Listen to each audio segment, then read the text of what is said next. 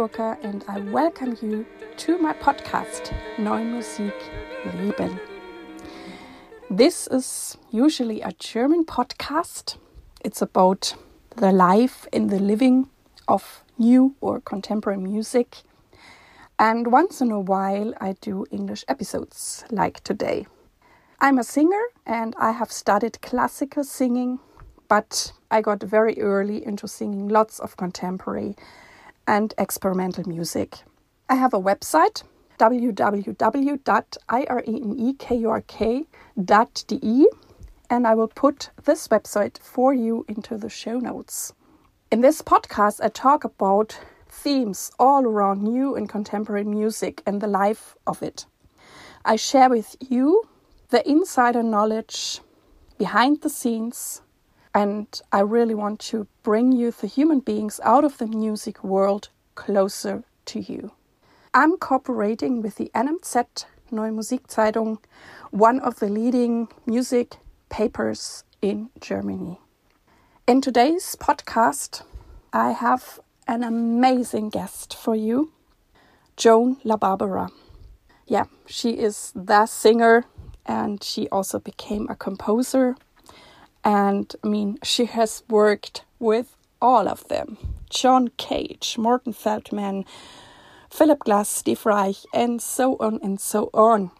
And certainly, if you're also interested in contemporary music or singing contemporary music like I do, and I mean, I also have sang quite a lot of basically also John Cage um, well, then you will hit and meet Joan La Barbara. You will find her recordings. And I'm so excited about today's interview with Joan La Barbara. Enjoy. Hello, Joan. Hello, Joan La Barbara. I welcome you today in my podcast, Neue Musik Leben. Thank you very much, Irene. I'm delighted to be here. Yes, you're in New York and I'm in Düsseldorf, Germany. The new technique makes everything possible. And I'm so, so honored because you're an amazing singing singer, an amazing artist, a composer. And I mean, you have worked with them all, John Cage, Morton Feldman, Philip Glass, etc., etc., etc.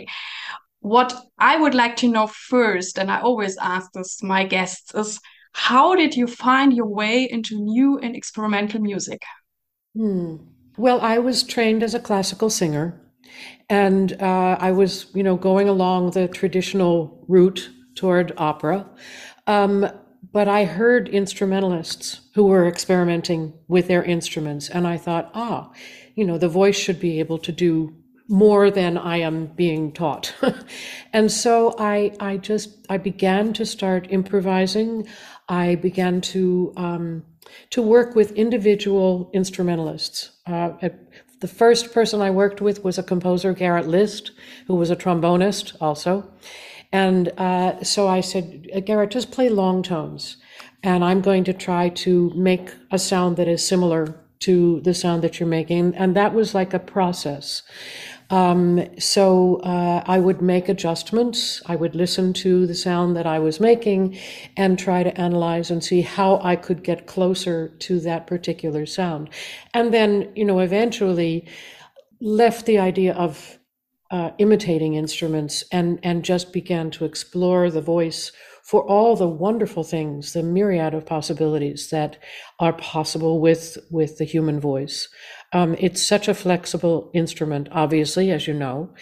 Um, and um, so, yeah, from from those early experiments, um, I worked with poets and writers. Sometimes I had a, a group called the New Wilderness Preservation Band, um, and we improvised soundscapes as poets and writers were reading their works. That was one thing. Um, and I just began improvising with a number of, of musicians and finding my way that way. And um, and then gradually got into making scores. Um, if I was just writing for myself, I didn't have to do that. I just would take notes in my journals about what kinds of sounds I wanted to put into a piece. Um, but then I, I thought, well, it would be interesting to let people know how I'm thinking about the sounds.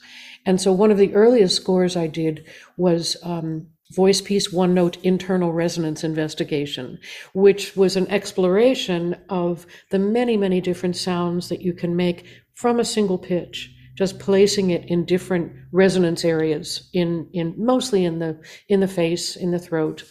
Um, and then moving into um, reinforced harmonics and into what is now known as multiphonics, a sort of double stop for the voice. So I, I, I did that by creating a score that, that I, I drew the profile of a human head um, and just identified places where I was thinking of, of putting the sounds.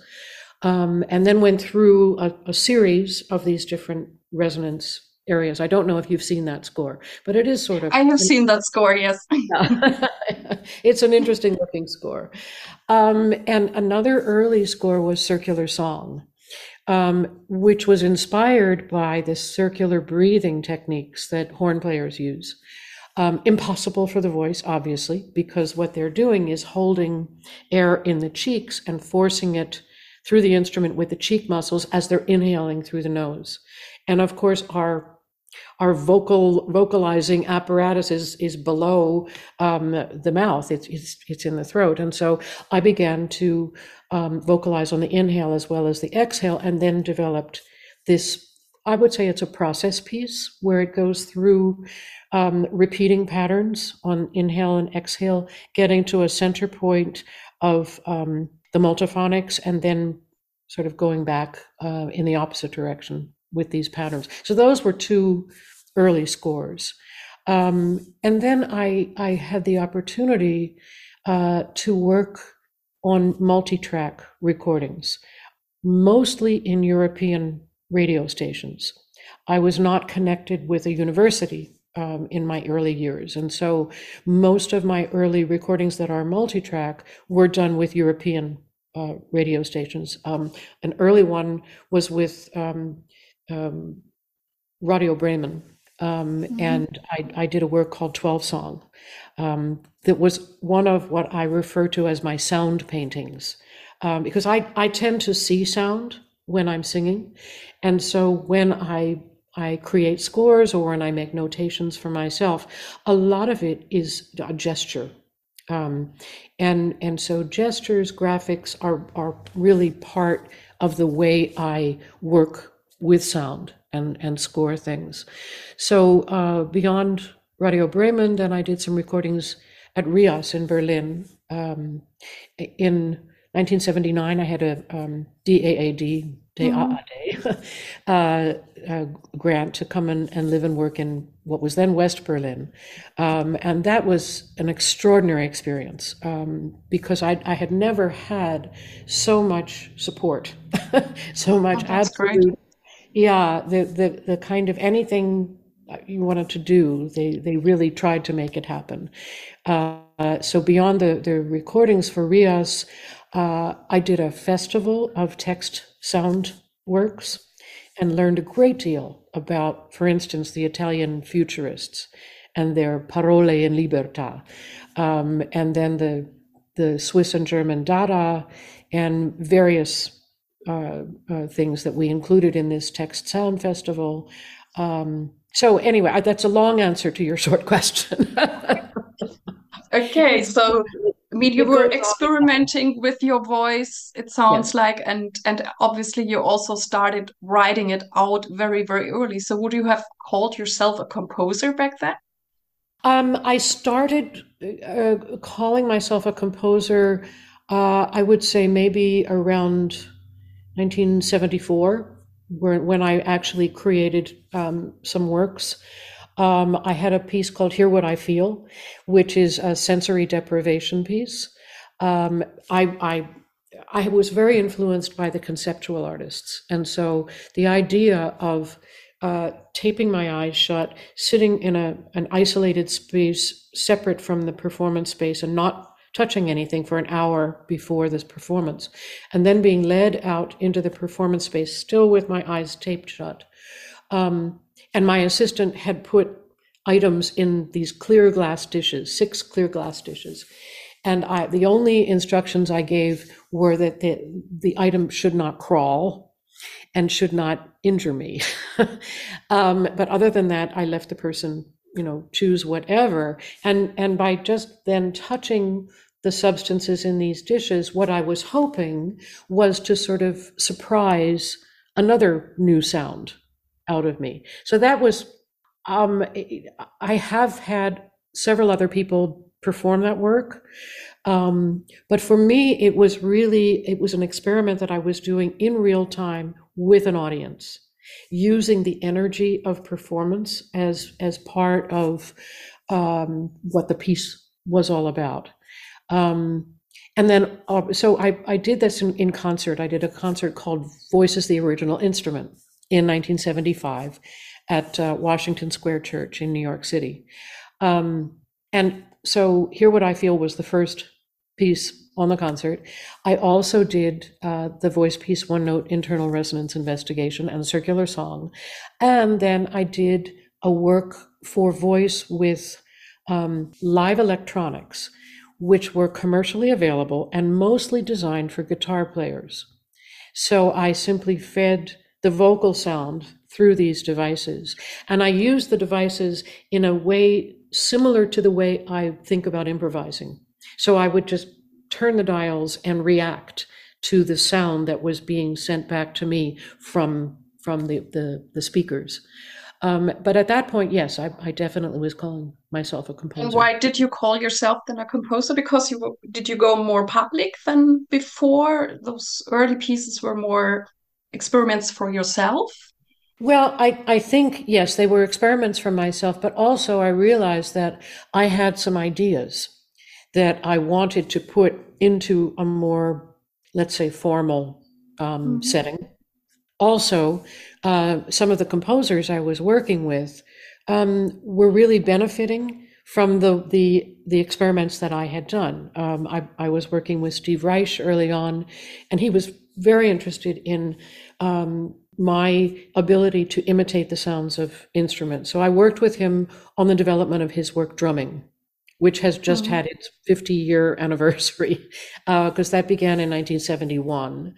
Um, and and as I was working with him, um, what he would do would play tape tape loops, and then um, he would phase ahead so that the the patterns would get into a new interlocking relationship, and I would then sing the resulting patterns that I heard uh, from these new interlocking relationships. And after a while, and Steve was notating what I was doing, and then I thought, oh, wait a minute, I'm actually participating in mm-hmm. this composition process. So it was at that point that I really felt that it was necessary to mm-hmm. call myself a composer. I did not formally study as a composer, mm-hmm. um, but I did work with many, many composers over the years.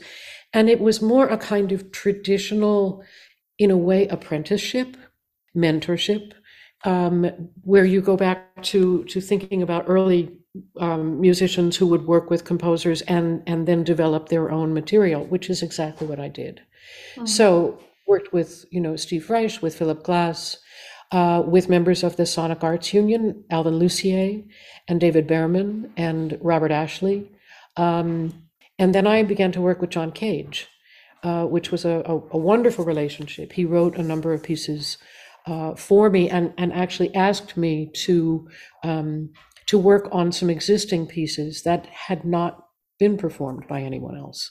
So, um, so that was that was a, a, marvelous uh, relationship. Uh, I worked with him for nearly twenty years, um, mm. a lot of different different works.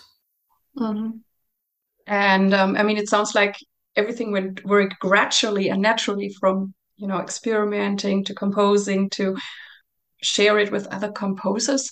You already mentioned that you studied classical singing. Did it help you at all? Was it a good base or was it more irritating? Oh no, it was not at all irritating. I think it was um, it was a very very good foundation. And so um, when when I would try vocal sounds, I was obviously using a healthy uh, healthy working of, of the vocal instrument. So I never did anything that I felt would um, injure the voice, obviously. And of course, when I've done workshops over the years, um, people have said, well, you know, didn't you, weren't you worried about damaging your voice? And I said, no, because I had a good, healthy technique to begin with. Um, and and as I've taught workshops over the years, and I have worked sometimes with opera singers, um, particularly on works that were originally written for me and then um, moved into, uh, let's say, the, the a wider arena uh, using more traditional opera voices. And, and for example, Jacob's Room, which is a work that my husband Morton Subotnick wrote for me, was originally written for voice and string quartet and then expanded to an opera um, uh, for solo voice and, and cello. And then he expanded it again for uh, four opera singers uh, plus keyboard and cello. And so I worked with these opera singers. Um, it was commissioned for uh, the festival in Bregenz, uh, and also it was performed in Berlin.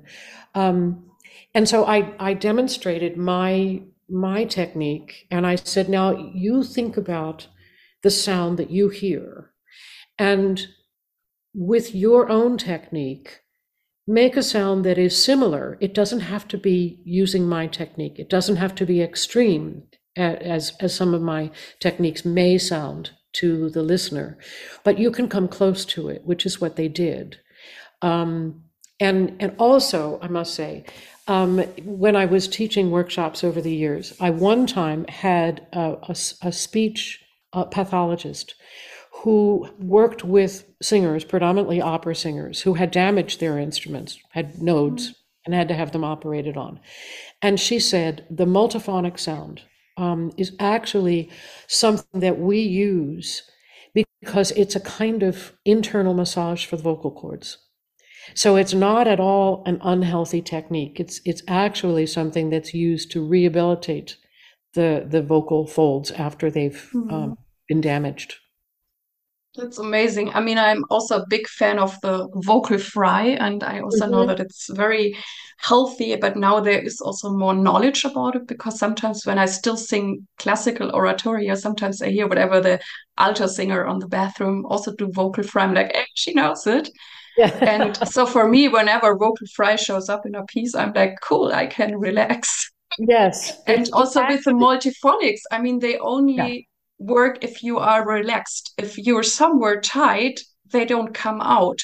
And Absolutely. like our colleague yeah. Lauren Newton, she also improvises a lot, lot, lot, lot, lot. She also warms herself up with multiphonics because it's yeah, so it's we have to know more about it and that some sounds are really not scary. Yeah, yeah. I mean, um, Actually, there are there are some um, I think musicologists and singers who are um, exploring the whole use of of the vocal fry, and they call it the creaky voice. wow. That's great. Um, I have to look into that more because I, I'm also such a big fan of it. yes, yeah, yeah. And as you say, it has to be a very, very relaxed um, use of, of of the instrument. Yeah.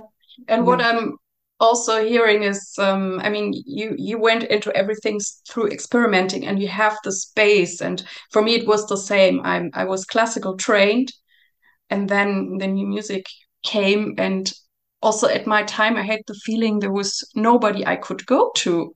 So i was just figuring it out by myself. I mean now they are I mean, people can go to you, or there are even now positions at universities you can actually go and somebody can show you maybe the the fast track to interesting sounds. But I'm also very thankful that I felt it in my body and I found my way and that it feels healthy for me. And I feel it's also about awareness or having, as you say, to lots of possibilities in my voice. And that's a wonderful um, way of going about it. I mean, I I had classical teachers, but obviously there was really nobody I could go to for the kind of work that I was doing. So I just had to. I recorded a lot when I was experimenting, um, so I could go back and listen and and just analyze what what the sound where I thought the sound was coming from and how to make the sound. Uh, and uh, it was just a process of, of trial and error, you know, trying things mm-hmm. out and, and, and then uh, seeing if, if I could replicate the sound again. Mm-hmm. And you already mentioned a few great composers. What I'm also interested to know is are there certain qualities you appreciate in composers you work with, or also some of the you already named what were the most interesting or intriguing features qualities. well, but, i mean i was certainly interested in in um, in the work that i was doing with steve reich. And then later when i started uh, just a few years later when i started working with philip glass i although he did not ask for it, I tended to alter the timbre of my voice according to what instruments were being used in, in Philip's work. So, for instance, if a work was mostly with flutes and the dreaded farfisa organs, um, I would imitate um, the not so much imitate, but I would blend with the sounds of the flutes. If the instrumentation was more with saxophones, I would alter the timbre. So I was trying to keep the voice in a similar kind of timbre to the, the instrumental sounds. As I said, Philip was not necessarily interested in that. And so singers who came along after me did not necessarily do that. They just used their own vocal sound because that was not something he was really interested in. But, mm-hmm. um, and then working with John Cage, of course, the, that monumental work of Cage's uh, songbooks uh, which is just so extraordinary and has so many, many different kinds of sounds in it. Um, and I, I, had lots of freedom to to work because a lot of it was graphic scores. And uh, for instance, Solo for Voice 67 from the songbooks uses just the extremes, the high end and the low end of of the voice. So it it um, it, it sounds like a, a kind of uh, a bird chirping at the top end and, and maybe i don't know some sort of crocodile or something on the lower end. Um, and I, I recently got from the holland festival um, a video of a recording i had done in 1988 uh, of that work. So it's um, it's so lovely to have um, video uh, recordings of of music mm-hmm. you know, in in the developmental stage of the work on those people you worked with? Were you did you really have the feel the feeling that it was like cooperation that you were like eye on eye and and developing it together and not i mean sometimes the old times maybe more in germany they have been composers they're like the strict rulers and then you're like okay i have to obey. And i now personally also love it that we are more on one level and really get into it together. How did you perceive that yeah. Um, for instance, well, when my my last voice teacher, her name was Marion Szekely Freschl, um, and she said you must work with living composers because they don't know how to write for the voice. And so that was a kind of directive from her. And so when I was working with Philip, um, I, I would say to him, for instance, yes, I can sing those two notes for 20 minutes. And then after that, you have to take me to a different area in my vocal range. Because you know otherwise i said you've got to understand the vocal instrument. You've, you've got the the vocal folds that are holding in a particular position because you're just doing those two two pitches for, mm-hmm. for 20 minutes. So if i'm you know up in a, a, higher part of the range i said take me to a lower range. I'm this is in the development of music in 12 parts for example. And so i'd say the next next piece you have to take take the voice to a lower range. And and i said you know think about holding your arm out for 20 minutes. It's going to get fatigued. You have to relax the muscles. The voice is is a matter of muscles.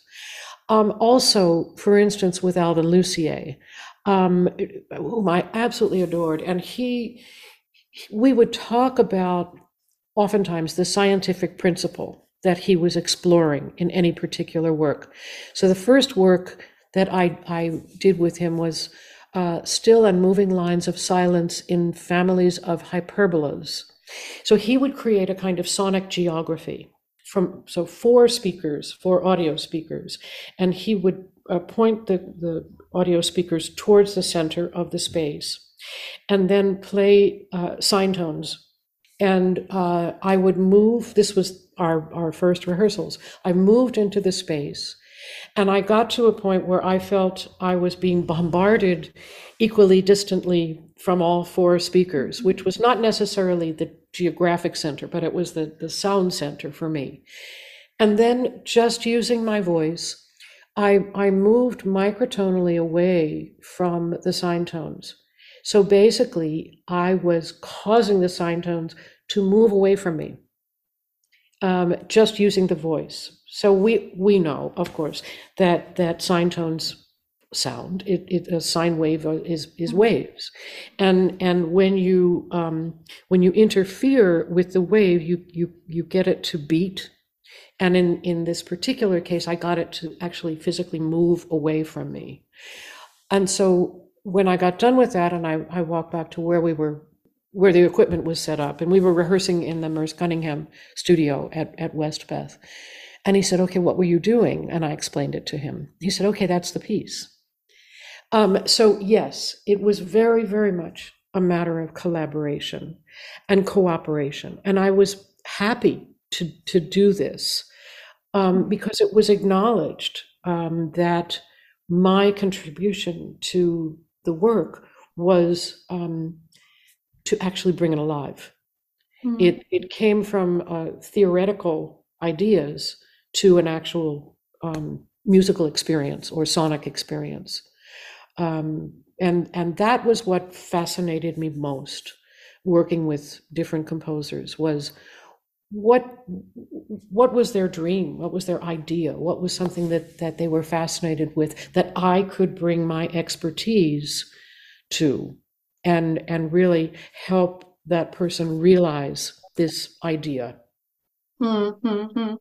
And it sounds also like that you had um, confidence and trust in yourself that you were able to offer something and that you were so clear also about your ideas.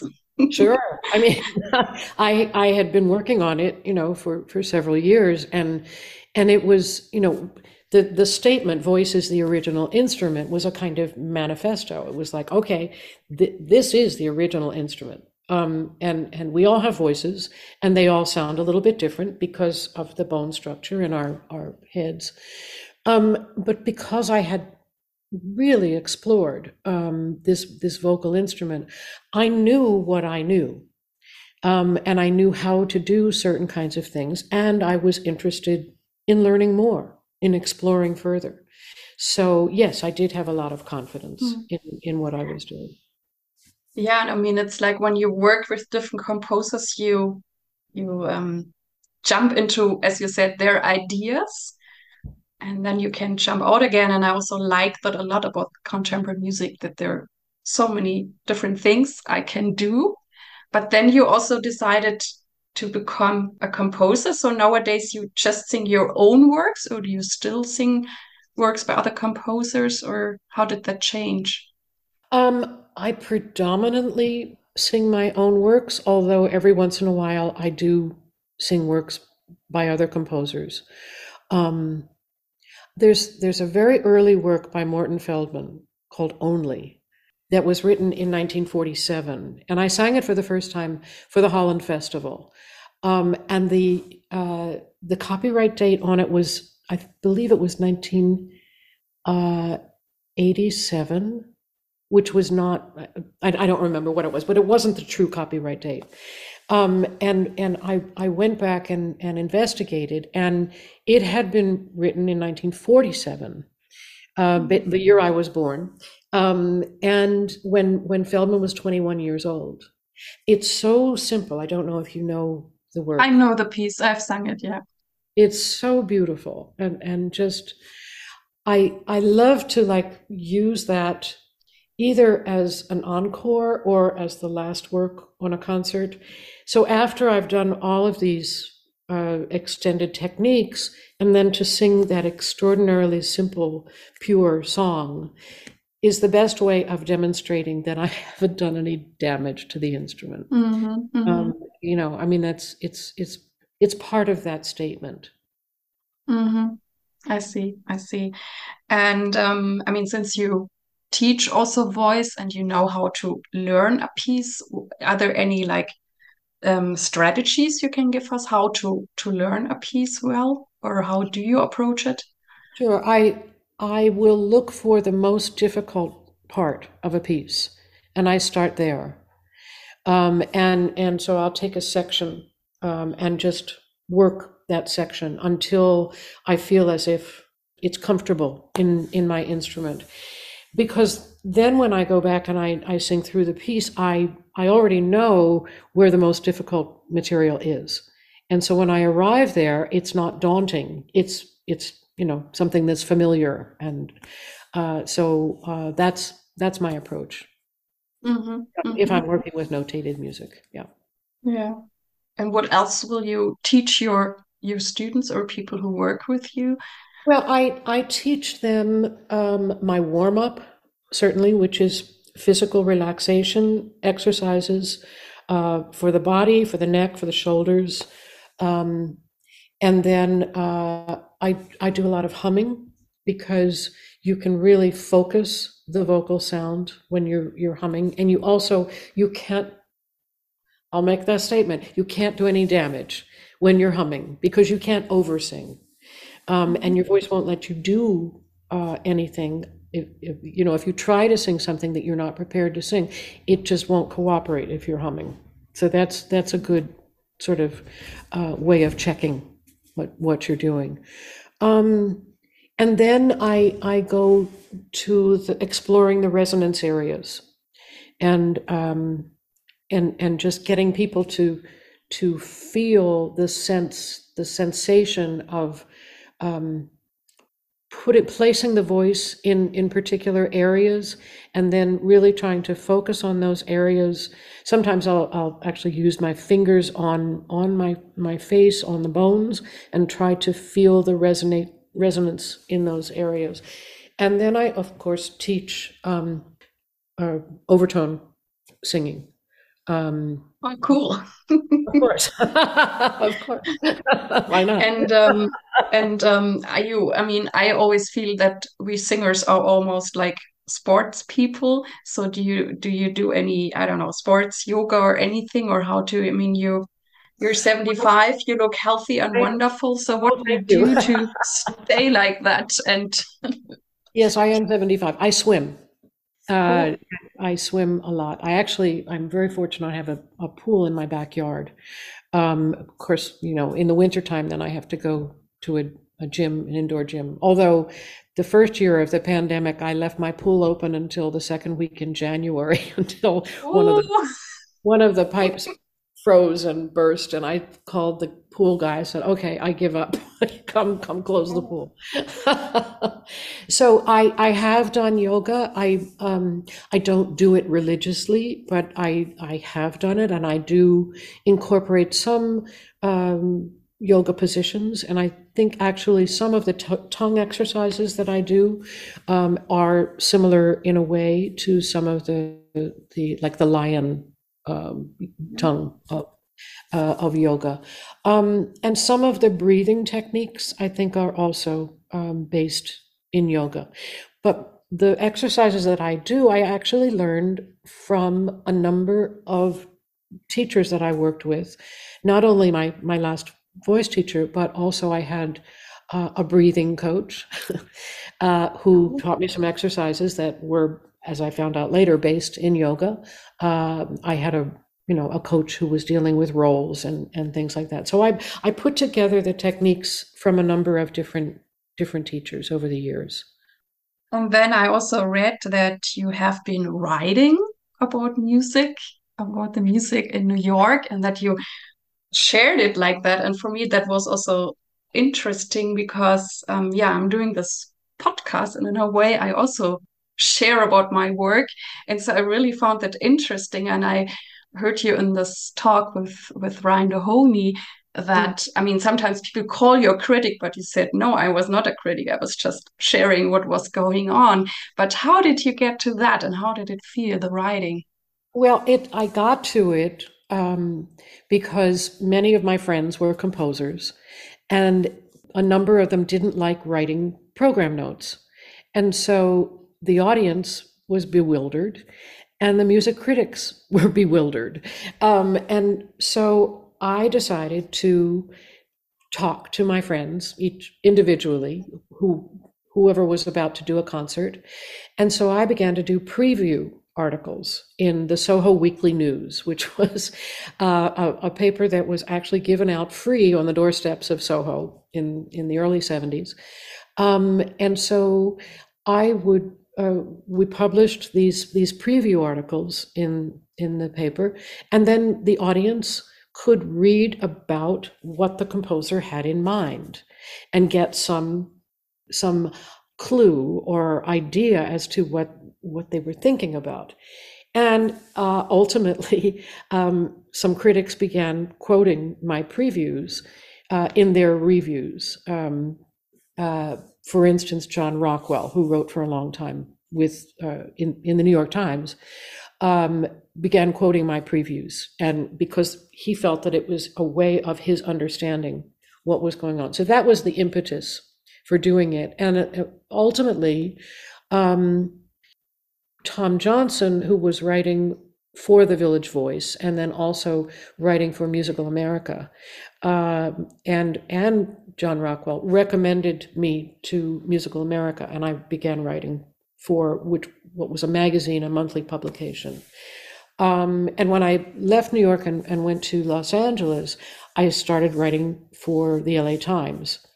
Um, I had a meeting with Martin Bernheimer, um, and he said, Well, you know, we want to make sure that you don't have any conflict of interest here. He said, I would rather have somebody who knew nothing about music but didn't have a conflict of interest. And I said, You actually have no problem with me. I said, I will not write about anything if I feel that there's any kind of a conflict.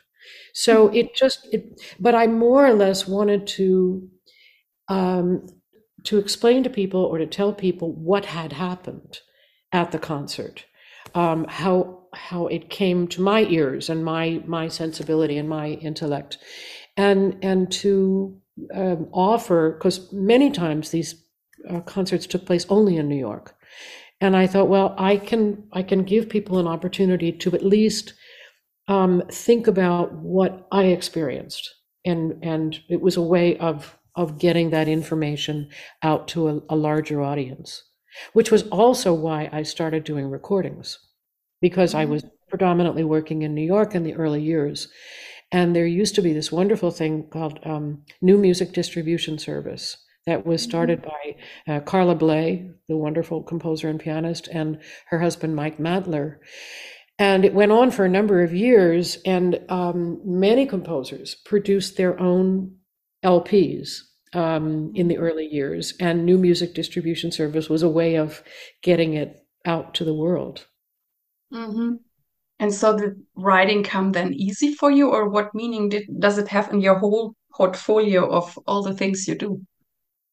Um, I actually I I I wrote for a long time. Uh, I wrote poetry, I wrote stories, and when I went to college, I went to Syracuse University initially, and I was dually enrolled in um, in music, the music school, and in the, the liberal arts school in uh, creative writing.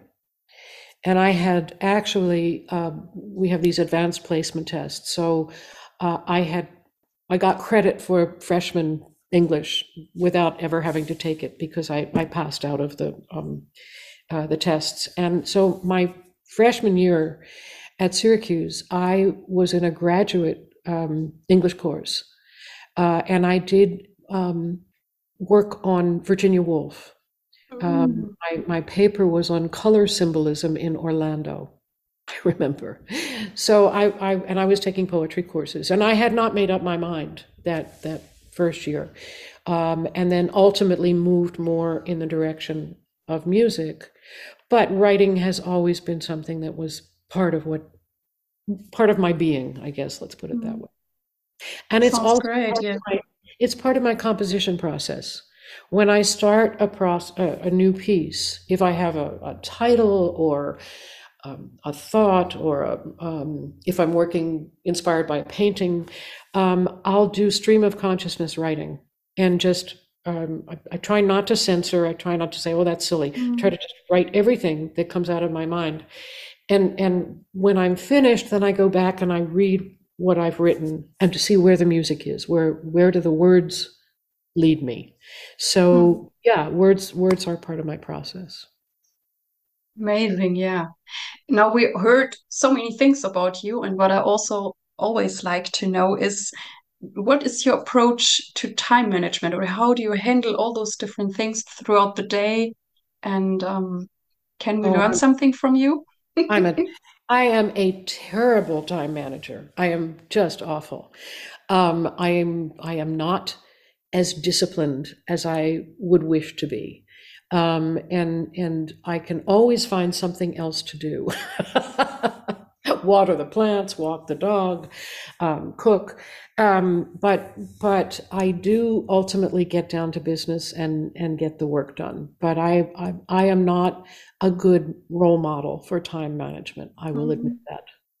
okay, but then when once you're in it, then you're really focused. Once, and... once I'm in it, I'm definitely in it, and um, I love recording. I love the process of recording. I love being in the recording studio, working with engineers who are really good um, and know a whole lot more about it than I do. I've done a lot of uh, recording of my own uh, using Pro Tools. So the whole digital um, domain that we're in now is certainly a, a, lot easier to work in than magnetic tape. mm-hmm. um, yes, certainly, certainly. Yeah. What are you thankful for today? What am I thankful for today? This this absolute day. I'm thankful for the sunshine.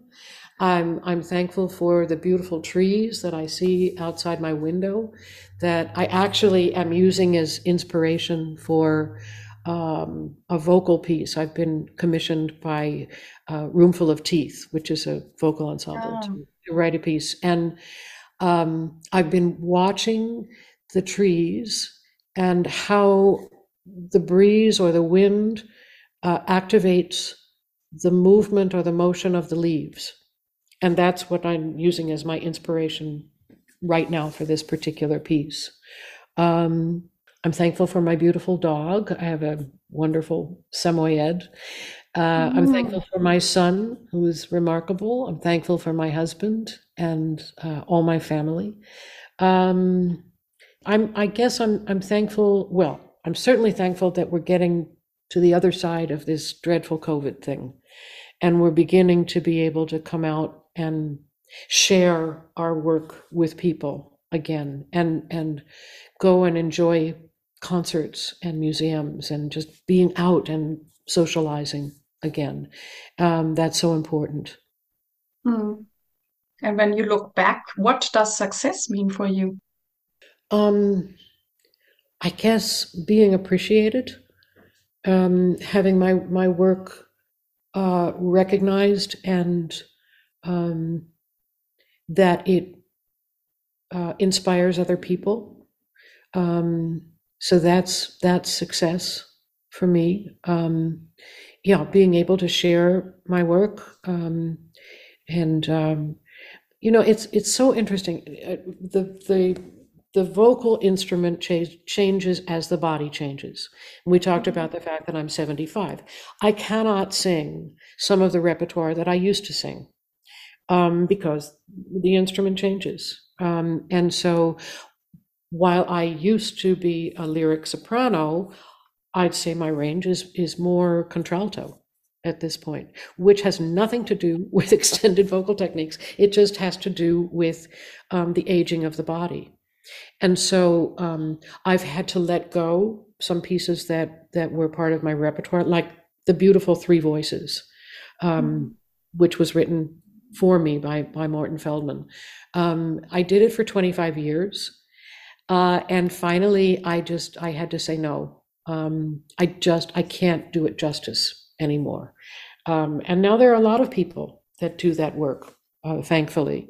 So I'm I'm very grateful that I caused it to come into being in the world, and I'm also um, very happy that that so many other singers have taken it on um, and given it, you know, mm. a, a, life beyond my singing of it. Mm. But isn't it also exciting when the voice? I mean, you have to let go, but when you now have a much low, lower and deeper range, I mean, there is so much to discover again. And absolutely, yes, yes, and I'm discovering it every day. because uh, I always thought, which also has changed quite a bit when you look at the opera world. I know that I think it was like in the 60s, 70s, when like a soprano would start at an opera house. Sometimes they would really start with the tiniest roles and whatever be a soubrette. Yes. And then if they really were nurtured nicely, then they became lyric or even more dramatic. And I always thought this is such a great development because then you can go through different roles and you're not just stuck at one thing. But now I have the feeling they always want to have the people ready the, so there's not so much the the space to really develop but I, I mm. find it exciting if if maybe in 30 years I can sing an octave lower. I'm sure you will. well, I, as I said, my, my last voice teacher um, predicted that I would become a spinto. Wow. And so she heard something in my voice that she felt was going to develop into a darker quality mm-hmm. uh, from that that light lighter lyric um, sound. Um, yeah, so the the body changes, the voice changes. We we keep learning all the time. certainly, certainly. Is there anything that drives you forward, or do you still have a vision, or is there something you want to to get done? Well, I'm I'm really interested in writing um, for voices, certainly, but also uh, writing for voices and instruments. Um, and I like uh, using electronics. Uh, I like modifying sounds with electronics. Um, I enjoy creative works that have a sonic element. Um, I like to call it a sonic atmosphere.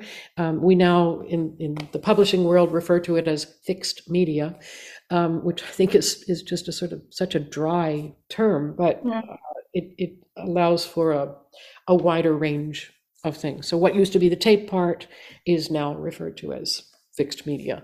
Um, so yeah, I mean, I'm I'm exploring all the time. Um, I'm influenced a lot by visual art, um, and uh, you know, I, I I said I, I see sound, but I also when I when I see a work of visual art, I I tend to imagine the sound that um, that I might make if I were to do a, a work inspired that particular by that particular piece.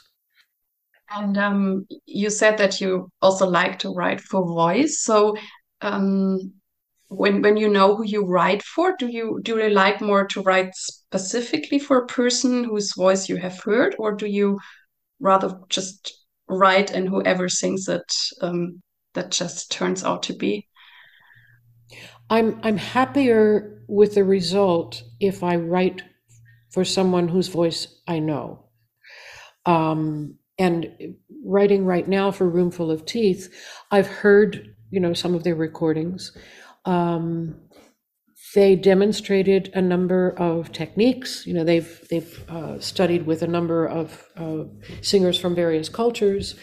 I'm not so much interested in that. I'm more interested in uh, the quality of each individual voice, and um, their when they perform, they they perform in a kind of arc of the eight voices on stage in fixed positions with microphones. And so um, I'm I'm looking at in this particular case dealing what with what I refer to as the stereo horizon. So how sound can travel through this uh, group of voices, the way I mix um, when I'm I'm recording on on tape or or in digital a DAW, digital digital audio workstation. Um, so I'm I'm looking at them as as producing sound, and those those sounds come from a specific place. And so I can work with the movement of the sounds and also the vocal quality um, of, of each of those individual singers. Great. Well, I think I could talk to you forever because it's so inspiring. But we're actually arrived at the last questions. And um, there I always ask what advi- advice or tip would you like to give young artists? Believe in yourself, trust yourself, um, try not to be afraid of what people will think. Um, and that that particular advice comes directly from my mentor, John Cage, who said to me when I was starting out, he said, Don't worry if the audience laughs. They're not used to hearing these sounds. Um, just keep doing what you're doing. And so that's that's the best advice that I can possibly give. Just do what you love and and and focus on it and uh, just keep going and the, the world will open up to you. Sounds great. Well, thank you so much for being here with me, spending the time with me. I wish you all the best for all your projects, compositions, and well, hopefully we see each other again at some time, at some point. I hope so. Thank you so much. I've enjoyed it. This was the interview from today. I hope that it inspired you. And please Send me your emails, send me your feedback because I love to interact with you. Thank you very much that you tuned in with me today. I really, really hope that you liked it. And please tell your friends and colleagues about this podcast. I thank you very much. I wish you all the best. Live your music, live your life, and see you next time. Yours, Irene.